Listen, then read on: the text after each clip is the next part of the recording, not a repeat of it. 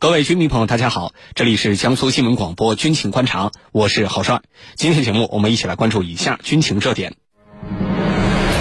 菲律宾前总统杜特尔特反对现任总统马克思的修宪计划，威胁要在老家棉兰老岛寻求独立。棉兰老岛独立的可能性大吗？印度同意五月十号前完成驻马尔代夫军事人员的撤换，在马尔代夫驻军三十六年，印度为什么同意撤军？波兰将在二月底举行军事演习。波兰国防部长称，不排除与俄罗斯发生战争的可能性。这传递了什么信号？军情观察为您详细解读。节目的一开始，还是要提醒您，在抖音、在大蓝鲸搜索“军情观察”，关注我们。您可以直接通过发私信留言的方式来跟我们互动。呃，您的问题呢，每天节目中我们都会重点关注，而且郝帅会跟两位军事评论员在节目中直接为您答疑解惑。那么本期节目，我们的两位评论员他们是军事专家袁周和军事专家白梦辰。军迷朋友们，大家好，我是袁周。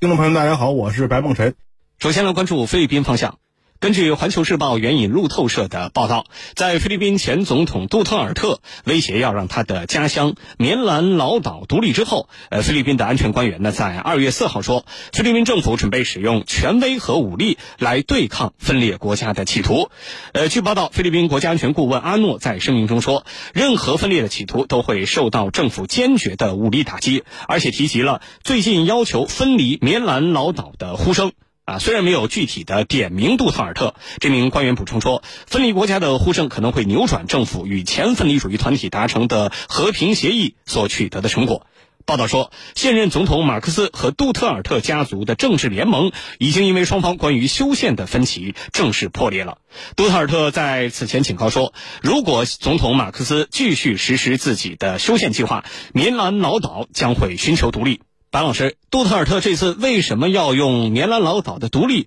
来威胁和反对呃马克思修宪呢？呃，这对于马克思政府会带来多大的影响？好的，对于菲律宾来讲呢，现在所讨论的这个修宪啊，主要是针对所谓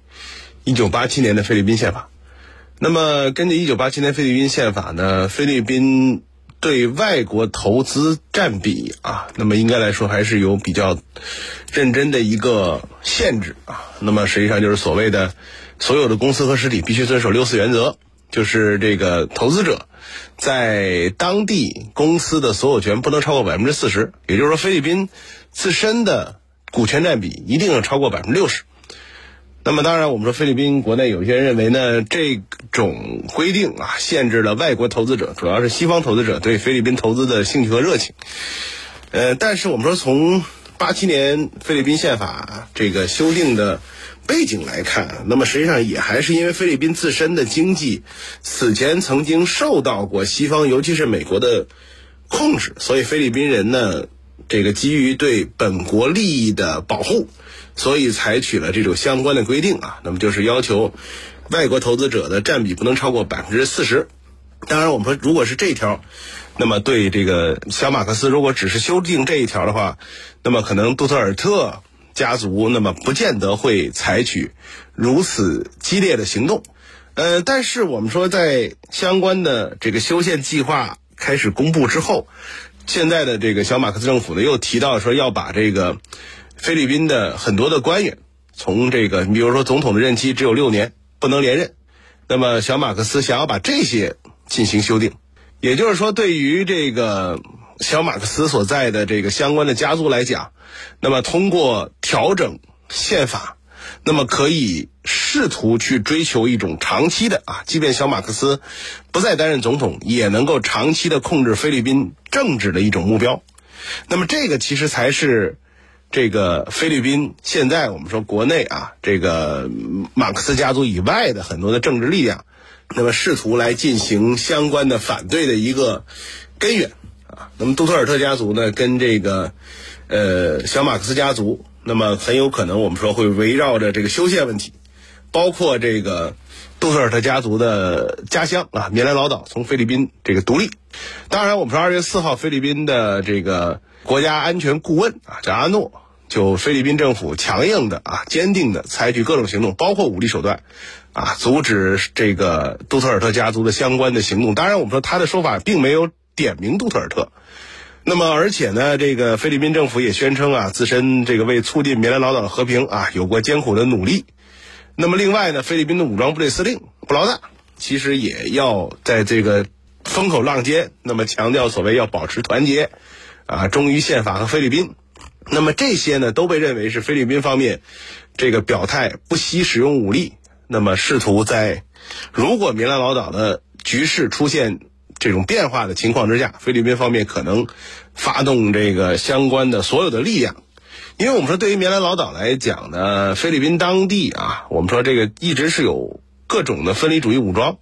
那么在棉兰老岛呢，主要是以这个宗教的这个教徒为主，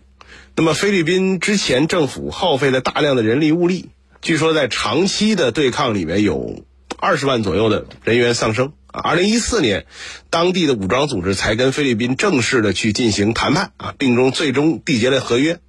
呃，那么但是呢，我们说如果相关的这个菲律宾国内围绕着宪法的这个政治斗争啊，那么最终我们说导致这个杜特尔特家族那么去采取行动的话，应该说对菲律宾来讲，现在是一个很难应对的状态。所以菲律宾国内现在围绕这个事态产生的这种。博弈啊，可能会变得越来越强烈。好了，主持人，